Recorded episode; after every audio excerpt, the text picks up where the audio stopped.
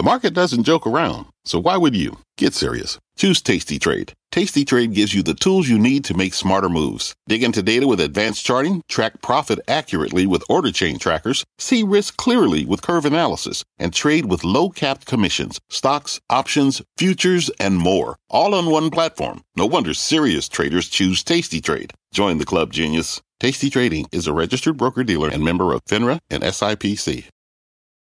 I'm Carl Quintanilla. You're listening to CNBC's Tech Check. Our show is live weekdays at 11 a.m. Eastern. Listen in. Good Tuesday morning. Welcome to Tech Check. I'm Carl Quintanilla with Deirdre Bosa and John Fortt. Today, markets are once again in rally mode. The bulls trying to make it two very big days in a row. How should investors be thinking about this bounce? What are the reasons? The Dean evaluation. Aswath Damodaran is going to join us. Plus, what can Amazon tell us about Q4 and the overall market? We'll take a look at what they're seeing in terms of cloud, contracts, enterprise, inventories for retail, and more. Finally, you're not going to want to miss our exclusive with ARK Invest's Cathie Wood coming up in about 15 minutes, buying more Tesla after that 8.5% drop yesterday, John. Yeah, we got to continue talking about this rally we're seeing this morning.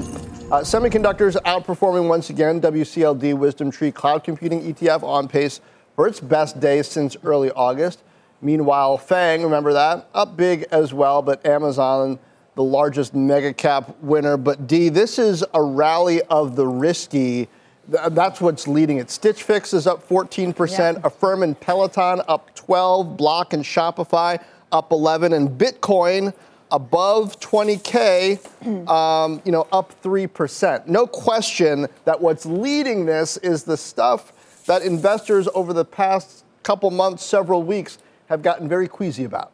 Yeah, those macro themes is what you're pointing to. So, rally of the risky, rally of the unprofitable, rally of the growth, whatever you want to call it. It's those beaten down names that are higher today. Uh, and just against that macro backdrop, I mean, you've got the 10 year yield down below 3.6, the two year getting closer to four. Those job openings this morning, um, Carl, if the Fed isn't quite focused on inflation as much as it is the job market for their next moves. Some positive signs here, but we were here before, right? Remember the beginning of the summer earnings? They weren't as bad as some were expecting. There was a relief rally, but we hit new lows after that. So it's a good day to have Cathie Wood, uh, Carl, who has actually been buying in this environment. She continues um, on the dip. So we'll see what she has to say about it.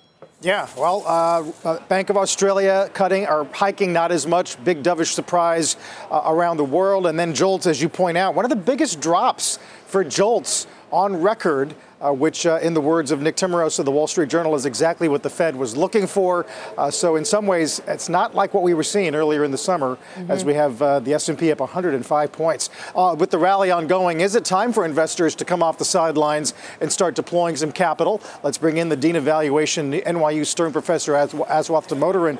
Professor, we, we talked about some of the reasons for uh, the bounce here last couple days. How do you think valuations are pricing all that in? No, I, I, valued the S&P and the Nasdaq at the end of September, and I felt that they both look pro, close to fairly valued. Then, in, in, a sense, I think markets, I think, are worrying about catastrophic risk. I mean, uh, when things change as much as they have this year with interest rates and exchange rates, I mean, systems get put under stress. I mean, any highly levered companies, you're going to worry about what is this going to do. And I think we had we had a bit of a, a you know selling driving the market to levels I think that were that were way too low. So I think some of this adjustment is uh, is an, is a correction to that overreaction. So from a value perspective, I think the Nasdaq was in a pretty good place at the start of this quarter. So I, I think for looking at the overall index, I you know I, I feel that this correction was overdue. Do you um, do you think that we have more wood to chop, either on valuation, on multiples, or on, on earnings estimates for next year? Anything that could drag us below uh, the 35.50, uh, say, that we saw uh, in, the, in the depths of this recent drop? As I said, the, the biggest worry I have is the kinds of moves we've seen in the market this year, the macro variables, interest rates and exchange rates I worry about some companies not being able to take that. You saw that with the worries about pension funds a few weeks ago, the rumors about Credit Suisse over the weekend. And that's part of what happens when, when macro variables move that much. So, my qualified answer is And with that worry in mind, I want to steer away from companies which are close to the edge. You know, so as an investor, I am clearly and I'm fully invested. But I want to stay away from companies that are too highly levered, that have big fixed costs, because my worry is if that shock kicks in, those are the companies that are most likely to feel the impact. Uh, Aswath, I'd love to hear some more about those qualifications that you mentioned. I think you said that end of September to your eye, the S&P was fairly valued, but is that based on the projections for the rest of the year that the companies have been making on revenue and earnings being stable? If demand does deteriorate during Q4, uh, if holiday you know isn't isn't so rosy, does that then affect where you see things? I actually knocked down earnings estimates by 15% because I think analysts are either in denial or they're slow in adjusting earnings to what's going on in the economy. Because if you look at what's happened earnings estimates for the S&P 500 earnings over the course of this year, almost nothing has happened over the last 9 months, notwithstanding all of the developments we've had. So I think, in a sense, we are going to see earnings come in in the last quarter, which will reflect those those worries. I think you're going to see more negative surprises, partly because analysts have not adjusted fully. So I think we have to be ready for a rocky mm-hmm. season on earnings on some of these companies because I think expectations are changing way too slowly on earnings. Right. So then, Aswath, what goes into sort of your notion that the S&P, the Nasdaq, were fairly valued? Um, because you, you, just seem to mention that maybe it didn't take into account those earnings cuts. You also mentioned some of the recent market scares like Credit Suisse and the UK pension funds. What's the risk that something breaks here and we go another leg much lower? And I think, in a sense, it's a, it reflects a separation. You know, what analysts think about earnings and what investors think about the market. The market seems to be incorporating a big drop in earnings. Analysts don't seem to be doing it. So it's not that the market is being in denial, it's analysts who are in denial. So I think, in a sense, what you're going to see is analysts catching up with the market rather than the other way around. No, and I think, as I said, the worries about those those catastrophic shocks, I mean, is one reason I steer away from companies where you know you worry about that shock tipping the company over. I mean, there are lots of banks that look incredibly cheap right now. But rather than put my money in the cheapest banks, I'd buy a bank ETF because they're not all going to go under, but there's a very real risk that some of these banks could face stresses. What you're saying, yeah, what you're saying reminds me of what B of A said this morning. Uh, they said if the if the Bank of England put and they say they're not out of the woods yet, yeah. were to fail, the risk is that it's akin to the Bear Stearns moment of 08 and that the mm-hmm. Fed facing a similar crisis would be a Lehman moment in their view. Right. Any risk rally is a good time to enter hedges. It sounds like yeah. that's exactly your playbook. Yeah.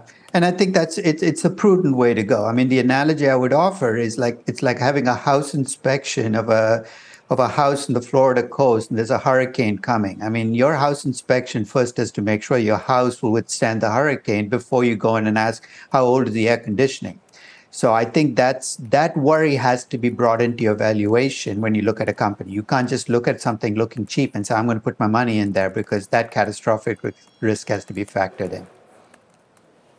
Aswath, uh, stay with us. We're going to take a look at the IPO market and come right back to you. Now, it has been a tough few years for companies that have chosen to go public. Poshmark debuted in early 2021 at a valuation of around $3 billion.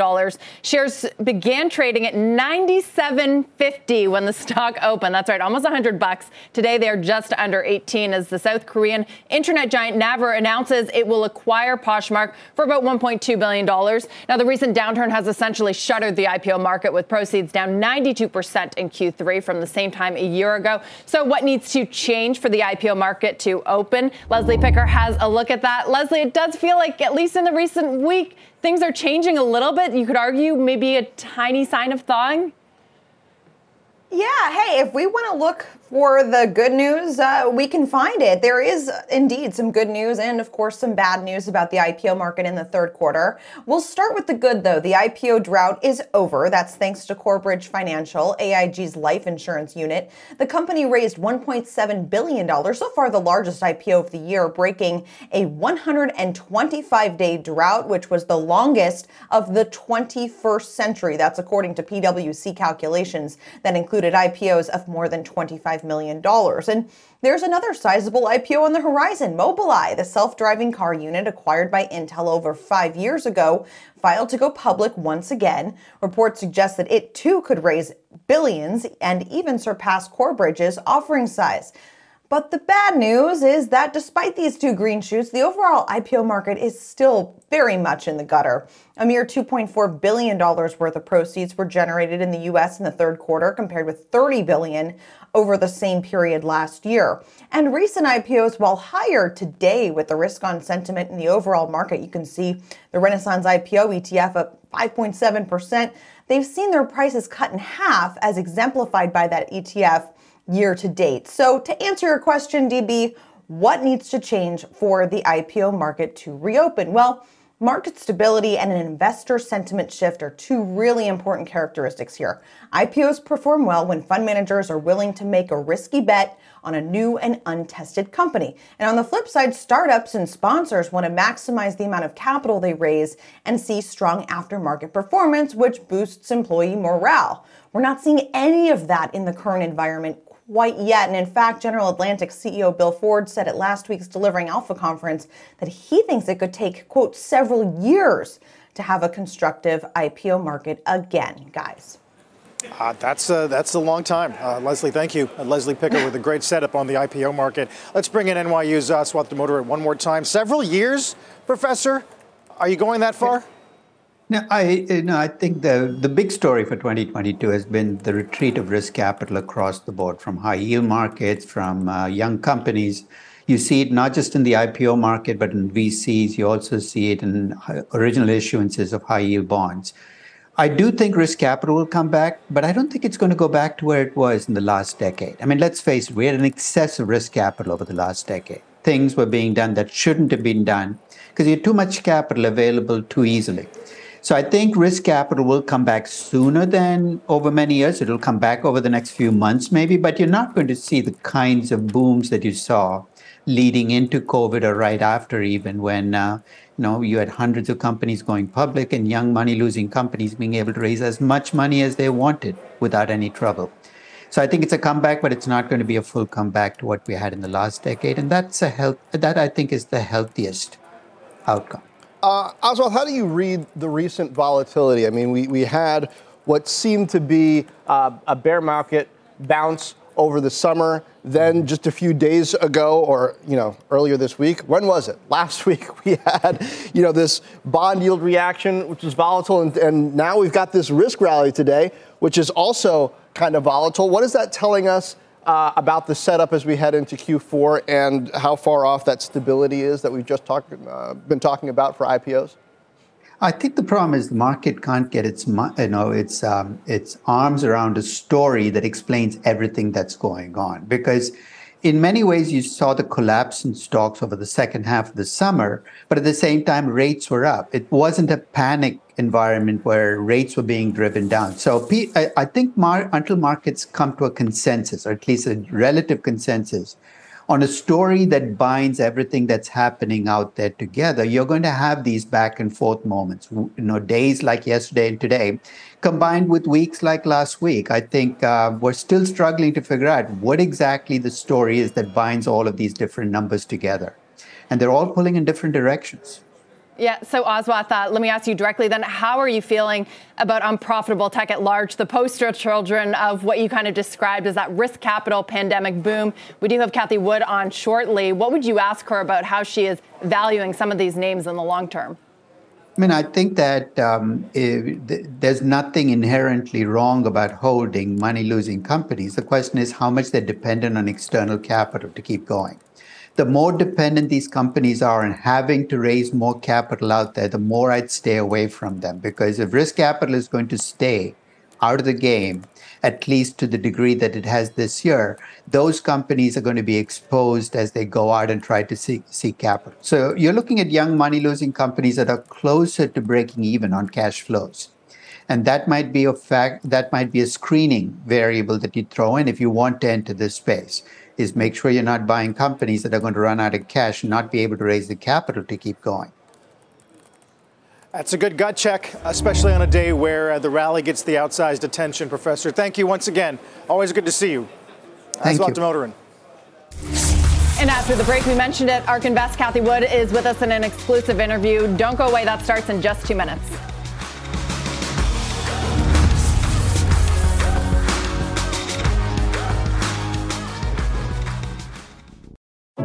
What does it mean to be rich? Maybe it's less about reaching a magic number and more about discovering the magic in life. At Edward Jones, our dedicated financial advisors are the people you can count on for financial strategies that help support a life you love. Because the key to being rich is knowing what counts.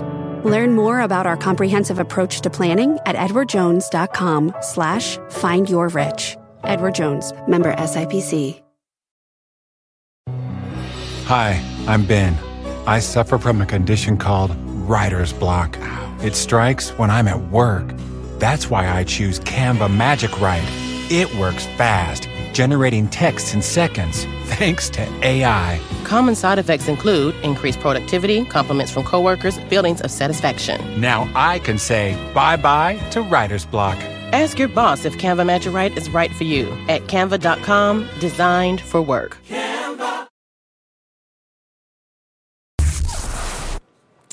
Take a look at shares of Tesla. They're up more than 5% this morning after yesterday's sell off. ARK Invest, Cathie Wood buying the dip here, scooping up roughly $32 million worth of shares for her innovation and next gen internet ETFs. Both funds are down nearly 60% year to date. Joining us now in a CNBC exclusive, ARK Invest CEO and Chief Investment Officer, Cathie Wood. Cathie, good to see you and thanks for coming on with us. Um, let's start broad. October is certainly off to a strong start, and it feels like the bulls are hoping that the Fed may not be as aggressive going forward, something that you've repeatedly called for. That sentiment did underpin the summer bear market rally, but ultimately led to new lows. What is your read of the moment of market sentiment? Well, interestingly, uh, our strategy did not hit new lows. Our, our flagship strategy, uh, and uh, that is that is quite normal toward the end of a bear market. Uh, we did see the broader averages hit new lows last year, uh, and yet we maintained our um, low, which was actually back in mid May. Uh, innovation tends to be the new leadership as we move out of a bear market. And if we're right and the Fed's close to pivoting, whether in rhetoric or otherwise, um, and they have a lot of reasons to pivot, even more now after the LDI crisis in Europe. Uh, we may have something similar going on here in the United States. And we also have big deflation in the pipeline. Just one commodity price after another has been capitulating. And that, so that's at the beginning of the pipeline. And then at the end of the pipeline, we have inventories overwhelming companies. And we have a consumer that is uh, not playing ball as much as he or she was uh, before. So we think this, this holiday season is going to be quite tough and is going to include a lot of discounting. We believe that the Fed is going to be quite surprised at the deflationary pressures that start hitting the uh, headline inflation numbers during the next three to six months. So, Cathie, are you anticipating an actual pivot or a pause? Does that happen sometime next year after what you say may be a rough holiday season? I mean, even though the Fed has said that they remain determined, they need to see more of this. Do you think that that's possible?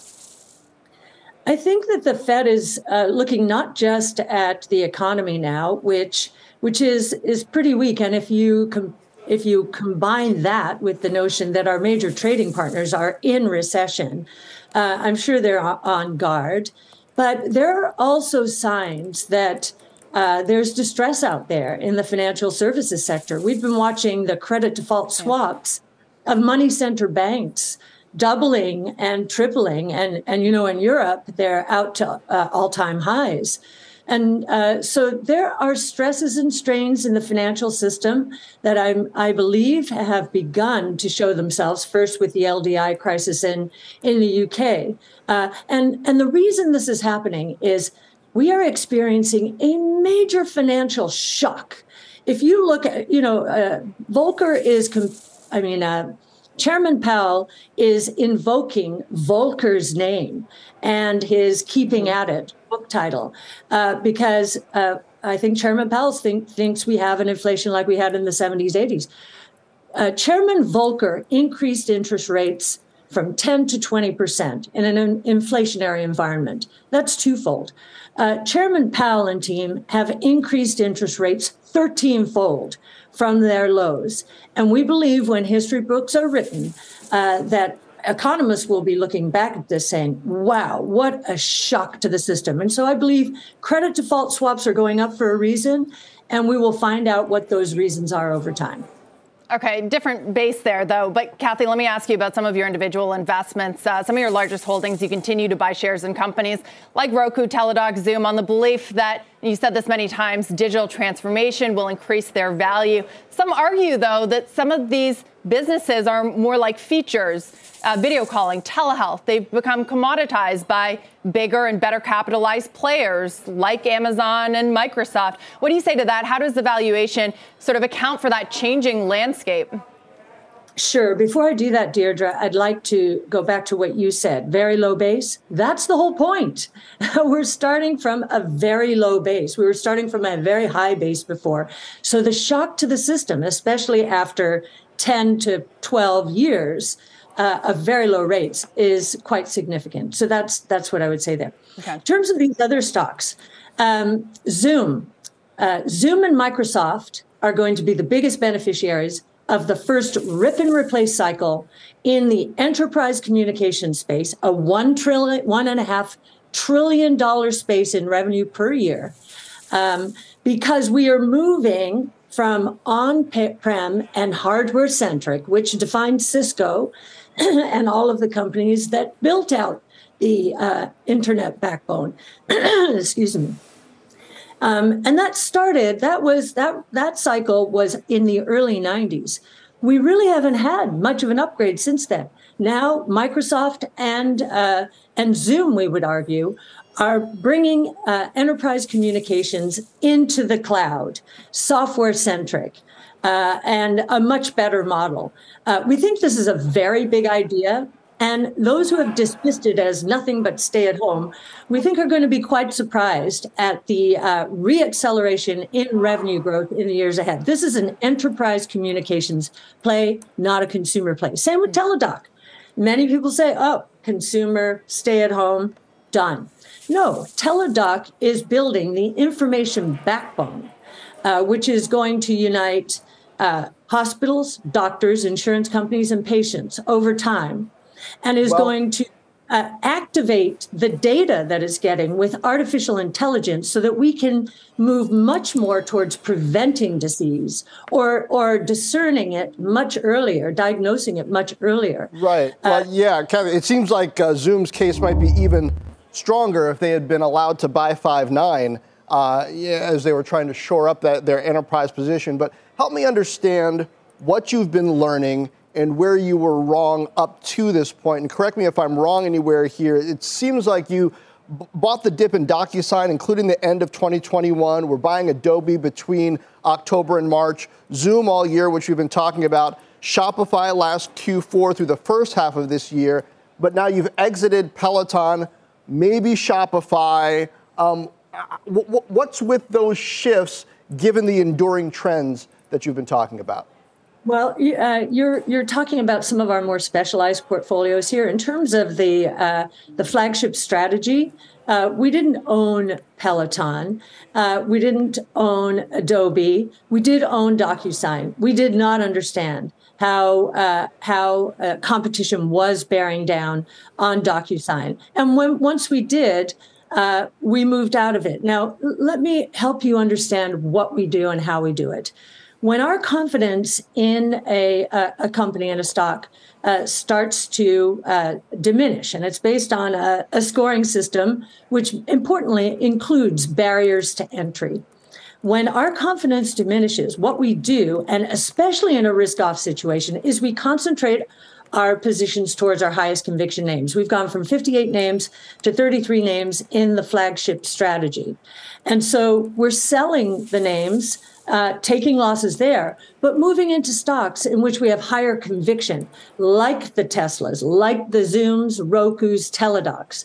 Uh, so uh, I think you're cherry picking a little bit here uh, in terms of names that uh, really have done quite badly. Peloton was not a big holding of ARK's at all. We held some in the next generation internet uh, fund, uh, but we have exited it. And believe well, me, for, we had forgive me for sorry, John. Sorry, John. Yeah. Uh, we have plenty of opportunity to diversify into names uh, where we have higher conviction, where our scoring system is much higher. And, th- and that's what I'm going for. Forgive me for the cherry picking, but you know these are some popular stocks that uh, that retail investors have followed. Uh, you know, popular investor names into. How do you do you need to redefine what important innovation is, d- depending on the macro environment? For example, um, cybersecurity. You know, uh, CrowdStrike, I don't know how big your holding is there, uh, is a name that I know that you've continued to hold where perhaps to a smaller degree you exited Zscaler. Do you start to shift more toward those enterprise uh, names and essentials during a time like this? Well, in this case, we're consolidating towards our higher conviction name in the cybersecurity space. So, y- yes, that's correct. In terms of how we de- define an innovation platform, we are very clear. Uh, an innovation platform has to meet three criteria. One, it has to be technologically enabled and following a learning curve, which is characterized by cost declines, which means that uh, as costs and prices go down, this technology will scale. Most of them uh, towards ma- mass market uh, cat- uh, mass market uh, category. Two, the the um, the uh, innovation platform has to cut across economic sectors for the reason I just said.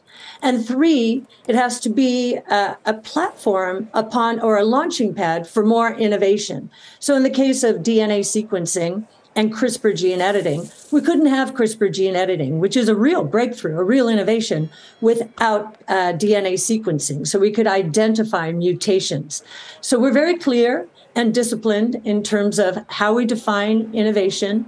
And uh, we center our research around Wright's Law, which is a, a relative of Moore's Law, in order to understand the learning curves and cost curve declines. And we've never seen more innovation uh, evolving as we have today. Uh, five innovation platforms, 14 different technologies, all of them following exponential growth trajectories thanks to falling costs. Cathie, really general question on valuation. How does that play into what you're picking up this year? I mean, I know that we saw these huge peaks last year in some of the names that you hold. Are you valuing them on the basis that they're going to get back to those peaks, or how do you how do you look at that? Yes, we have a five-year investment time horizon, and the way we work with valuation is we assume that the high valuations that our companies uh, uh, have today, our stocks have today, that those will diminish to market like multiples within five years. So, in essence, we have a 20% compound annual rate of headwinds associated with valuation compression. Why are we attracted to companies that seem to have high multiples today? Because yeah. they're investing aggressively now. They're minimizing actually their profits. Uh, and as the professor said in the segment before this, yeah you know, after a near death experience during COVID, most of our companies did secondary offerings. And so we are set for the next few years. Uh, and we are very disciplined on our valuations. Uh, I would I would suggest that we, based on this five year investment time horizon, are follow uh, we are managing a deep value strategy. It has been the most maligned for the last 18 months as inflation fears and interest rates have mm. moved up. And we think that's going to unwind now. And what's so interesting is there's a triple short on our strategies. If you look at our flagship, yeah. there's a 20% short on it. Mm-hmm. There's a fund created just to short our flagship. Mm-hmm. People are so convinced that innovation is not going to work that they are betting against the underlying stock. So that's a triple short for us. Yeah, but I, I, don't know that they're betting against everything. I think that when you talk about these valuations, is it possible that all the names that you hold um, reach those peak valuations once again? Are they all going to be industry leaders, or is it based on the idea that maybe you only need one or two? No, we're, we are not like a venture fund, although we just launched a venture fund uh, uh, in yeah. conjunction with Titan, who's distribution uh, distributing it. Um, uh, so we we believe that our multiples will actually come down, as I just mentioned, yeah. as our companies grow into their valuations and grow exponentially. And I'd also like just to mention, you know, we're so convinced that innovation is not only here to stay, but about to take off, as, especially as the Fed pivots, that we've launched the venture fund with Titan, a crossover fund, giving access to all investors, whether accredited or non accredited, access to private companies for the first time. We don't charge carried interest. You can get in for $500 minimum, not millions and millions of dollars. And then we've uh, launched uh, this week uh, with our partner Eaglebrook uh, the ARK Cryptocurrency Fund and the ARK Crypto Asset Fund, providing for the first time for ad, uh, for advisors a really elegant and highly researched way to access three of the most important revolutions associated with this new asset class. The money revolution, the financial services revolution, and the, the uh, next generation internet revolution, which involves, very importantly, digital property rights, which we think are going to be one of the biggest surprises uh, that this new digital world, this new asset class will deliver. Yeah, and uh, thanks for bringing up crypto. That's where I wanted to go next with um, you making these actively managed crypto strategies available to more investors. How are you separating the innovation from, frankly, the fraud? Uh, Orlando Bravo uh, had a bit to say about this uh, over recent days, saying that the, the standards in the crypto community, um, you know, were not as strong as he was used to in private equity. So as you make, um, you know, access to, to crypto sort of more available, how how are you working with your partners to determine uh, what's safe and what's not? Well, uh, the the we have three analysts dedicated to crypto research, and I would invite anyone to go on our site and take a look at at, at the excellent research, highly differentiated research uh, that Yassine Elmandjra and his team we've been doing since 2015. We were the first. Uh, uh, public asset manager to gain exposure to Bitcoin when it was $250. Today is $20,000. We have been doing this research for a long time because we identified, uh, we believe correctly, uh, this uh, crypto as a new asset class, which uh, institutions and individuals uh, would be able to access so that they could diversify their portfolios and get uh, less correlated returns. Uh, so we've been doing the research for a long time. We're putting out a publication now called the Bitcoin Monthly. I think it will come out today or tomorrow. And you'll see how we're now using on chain analysis. All of these networks hmm. in the crypto space that we're focused on are public, they're transparent. So we can look into the networks and see what's going on. And we had a really important test in this last meltdown with Celsius. Uh, uh, going bankrupt effectively. What we yeah. saw there was the margin calls that took place on the public uh, networks. Yeah. They were met, and and it was the hedge funds who were left holding the bag, the more mm-hmm. opaque. Mm-hmm. So I think the crypto asset world is, first of all, extremely exciting, right. and and highly transparent. Right. So we can we can bring the data and help our clients understand what they're investing in and why they're investing okay. in. Cathie, quick last one for you. Um, I was looking, you've built up stakes of 9% and more in, in, several of your holdings, UiPath, Teladoc, Roku. That makes you the biggest or one of the biggest shareholders. How often are you talking to the management teams? And um, do you consider taking a more active role, especially since you've talked a lot about how innovative your research is? we, we are not activist investors. If we don't like what a company is doing, we'll sell the stock.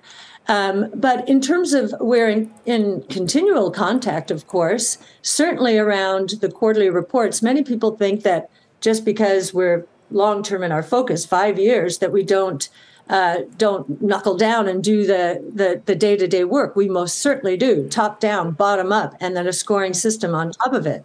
So, uh, but what is uh, what is good and and interesting, we are now publishing our models on GitHub.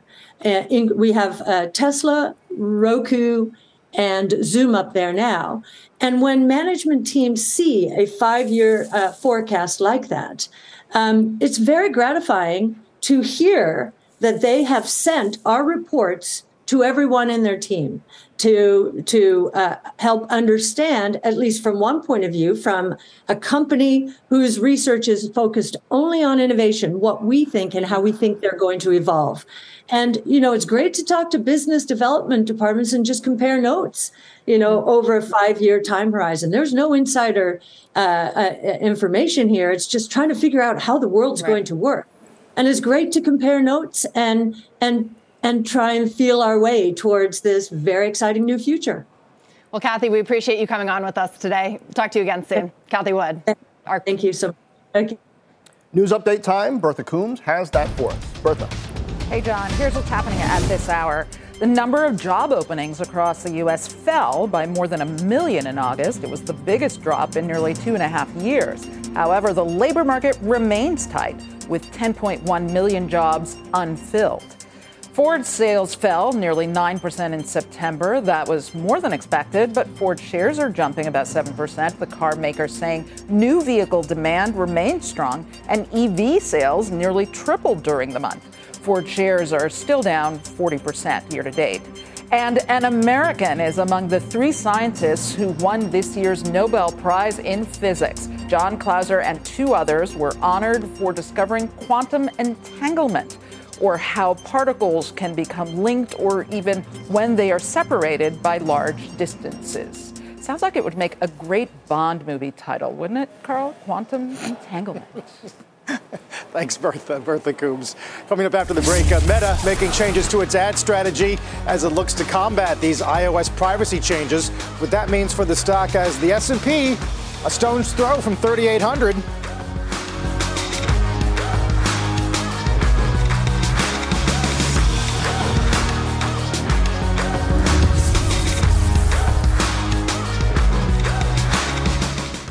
Canva presents stories to keep you up at night. It was an ordinary workday until. The Singapore presentation is at 3 a.m. The office was shocked.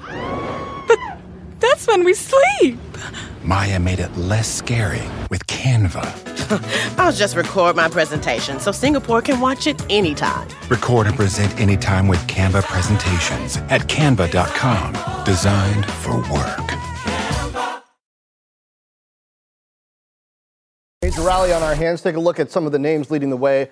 DocuSign, Airbnb, both up. Let's see. DocuSign up 5%, Airbnb up nearly 6 uh, Shopify is up more than 13%. Twilio up more than 9 Major indices all up more than 2.5%. The NASDAQ is up more than 3 on a more specialized level, the WCLD now up nearly 6%. Semiconductors, the SOX ETF up about 4.5 they were top performers yesterday. Online retail ETF, ticker iBuy, up uh, just over 6.5%, Carl. Ah, pretty outsized moves today, John. Uh, Meta, meantime, was hit hard, as you know, by these iOS privacy changes at Apple, which hurt the company's ability to effectively target ads. With the stock down nearly 60% for the year, Meta is now introducing some new tools for advertisers. Our Julia Boorstin has more on that. Hey, Julia. Hey, Carl, Meta has unveiled a series of new tools and ad formats to turn the areas where customers are spending time into new revenue and also to address those targeting challenges. And as the company looks to turn around revenue growth, which declined 1% in Q2, we should be looking out for ads in lots of new places to tap into the growing popularity of Reels, which saw a 30% increase in engagement last quarter. Meta is launching new types of ads for Reels on Facebook and tools to make it easier for businesses to make ads for the format. It is also introducing a new place for ads on Instagram in the Explore tab. The company is also rolling out new AI driven products to improve targeting, introducing a new targeting tool uh, and automation product to reach new and existing customers and improve brands' campaign performance. They're also bringing in AI to ads that prompt people to click to interact with brands on Messenger. Now, on Instagram, the company is also launching a beta test of augmented reality ads, both in the feed and stories. Brands will be able to use these to get people to see the likes of furniture in their home or to virtually test drive a car. Meta saying that this is all part of a drive to introduce consumers to virtual interactions, the virtual interactions that will eventually become the metaverse. As it makes a big educational push for the metaverse, it's actually partnering with Coursera to launch a course for both businesses and creators. John, as we look back at Meta's results last quarter, we saw the warnings about Q3, declining revenue in Q1. This all to me adds up to trying to find new places to generate revenue. Yeah, it's been a rough go. Julia, thank you. Chip names leading the market rally yesterday. Now Morgan Stanley giving us some of their top picks in that space. We're going to tell you what they are next. Stay with us.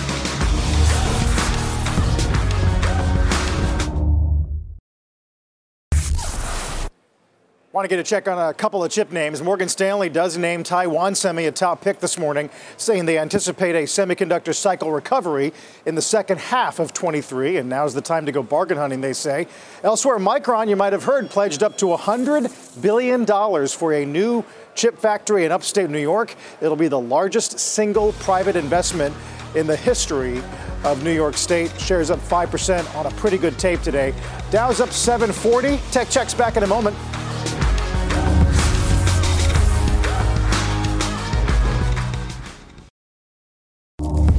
Check in on Amazon. That stock is up, let's see, 5.5% in today's rally. It's a lot of analysts' top pick for 2022, as it is every year lately. Amazon entering its key Q4, biggest quarter for e commerce sales, all kinds of commerce sales. Also, when cloud contracts are signed. Here to discuss Citi Managing Director Ron Josey. Ron, welcome. So, $185 price target, that's about the highs of the stock in 2021. So, ah, what are you factoring in macro wise and logistics wise with the you know adjustments they've had to make in order to get you to that price target? Hey, John. So good to have. Uh, thanks for having me. Good to be here with you. Um, a few things going on on Amazon. I think the first thing we have to remember, at least think about, is we hear negative headlines pretty much every single day around the consumer, around macro, interest rates, et cetera. But yet we also heard back to school was better. We heard management come out, granted a few months ago, saying Prime member engagement is up. And now we're seeing just Prime Video becoming, in our view, more of an acquisition target for new Prime members versus just retention. And so we put all that together. We think about where Amazon is on a um, demand perspective from a user from, from what users are using it more and more we think greater wallet share. So that's on the retail side. You then go to the aws side and our view is that aws continues to hold up extremely well and we should see continued 30% growth rates. And frankly our, our overall price target is based on around 20 times ebitda which doesn't seem as much of a stretch on 23 numbers and, and we think the business is becoming more efficient. So that, that that's more specific on just valuation but the trends underlying the business seem to be in pretty good shape from our perspective I wonder how you factor in things like uh, logistics costs, which uh, Amazon often will will ramp up. You know, in, investment in. Um, you know, inflation has been a stubborn issue, continues to stick around, and if you've got declining consumer demand overall, even if Amazon's doing particularly well, they've still got some fixed costs to take care of, and salaries they've just hiked. Uh, how are investors, you think, going to overlook that to, to get you to that price target uh, if that continues to unfold in 23? Yeah, well, clearly a lot has to go. A lot has to go right overall. And we heard last week they're they're actually raising their, I think, minimum wage or average wages wages that they would add about a billion dollars in costs or so. Um, that was per press release, and so all that is is taken into account in how we think about it. But I think the number one thing that we get back to when it comes to efficiencies is you have to remember back in 1Q, they were talking about, or in 4Q actually, they're talking about $6 billion of incremental costs for this first quarter in 1Q of 22. As they exit here in 3Q, that 6 billion is whittled down to about two, two and a half. And, and of the six, you know, 2 billion of that was due to headcount and inflation or headcount. Uh, two billion was due to fulfillment centers, and we know this. And the other two count around inflation. There's a lot of concern that they could even get that down to a manageable amount, particularly on the warehouse side. And, and yeah. frankly, we think they're doing that. Yeah, uh, I thought they might be able to. Uh, they're pretty efficient over there. Ron, thank you. Ron yeah. Josey. Thank you, John. And as we had to break, check out the biggest winners on the NDX this week. Mercado Libre leading the way. You've also got Dexcom and ASML Lucid in there. More on this market rally in a moment. We'll be right back.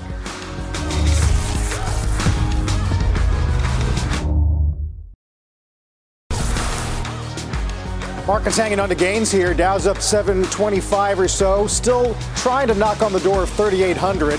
Whether it was the calendar shift, the JOLTS data, VIX below 30, uh, Paris and Frankfurt going to close up 4% today. We'll be right back.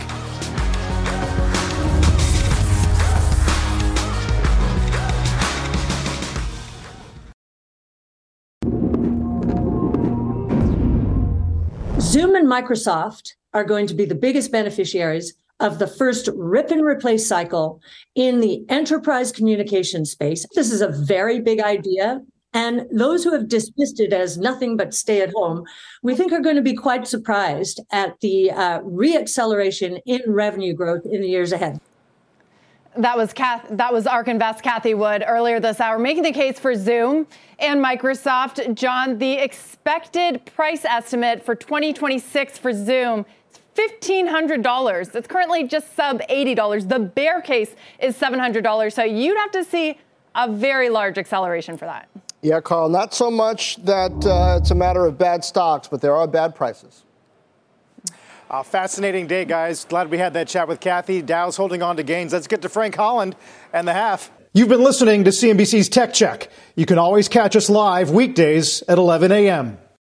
When you need mealtime inspiration, it's worth shopping Kroger, where you'll find over 30,000 mouthwatering choices that excite your inner foodie. And no matter what tasty choice you make, you'll enjoy our everyday low prices, plus extra ways to save, like digital coupons worth over $600 each week. You can also save up to $1 off per gallon at the pump with fuel points. More savings and more inspiring flavors make shopping Kroger worth it every time. Kroger, fresh for everyone. Fuel restrictions apply.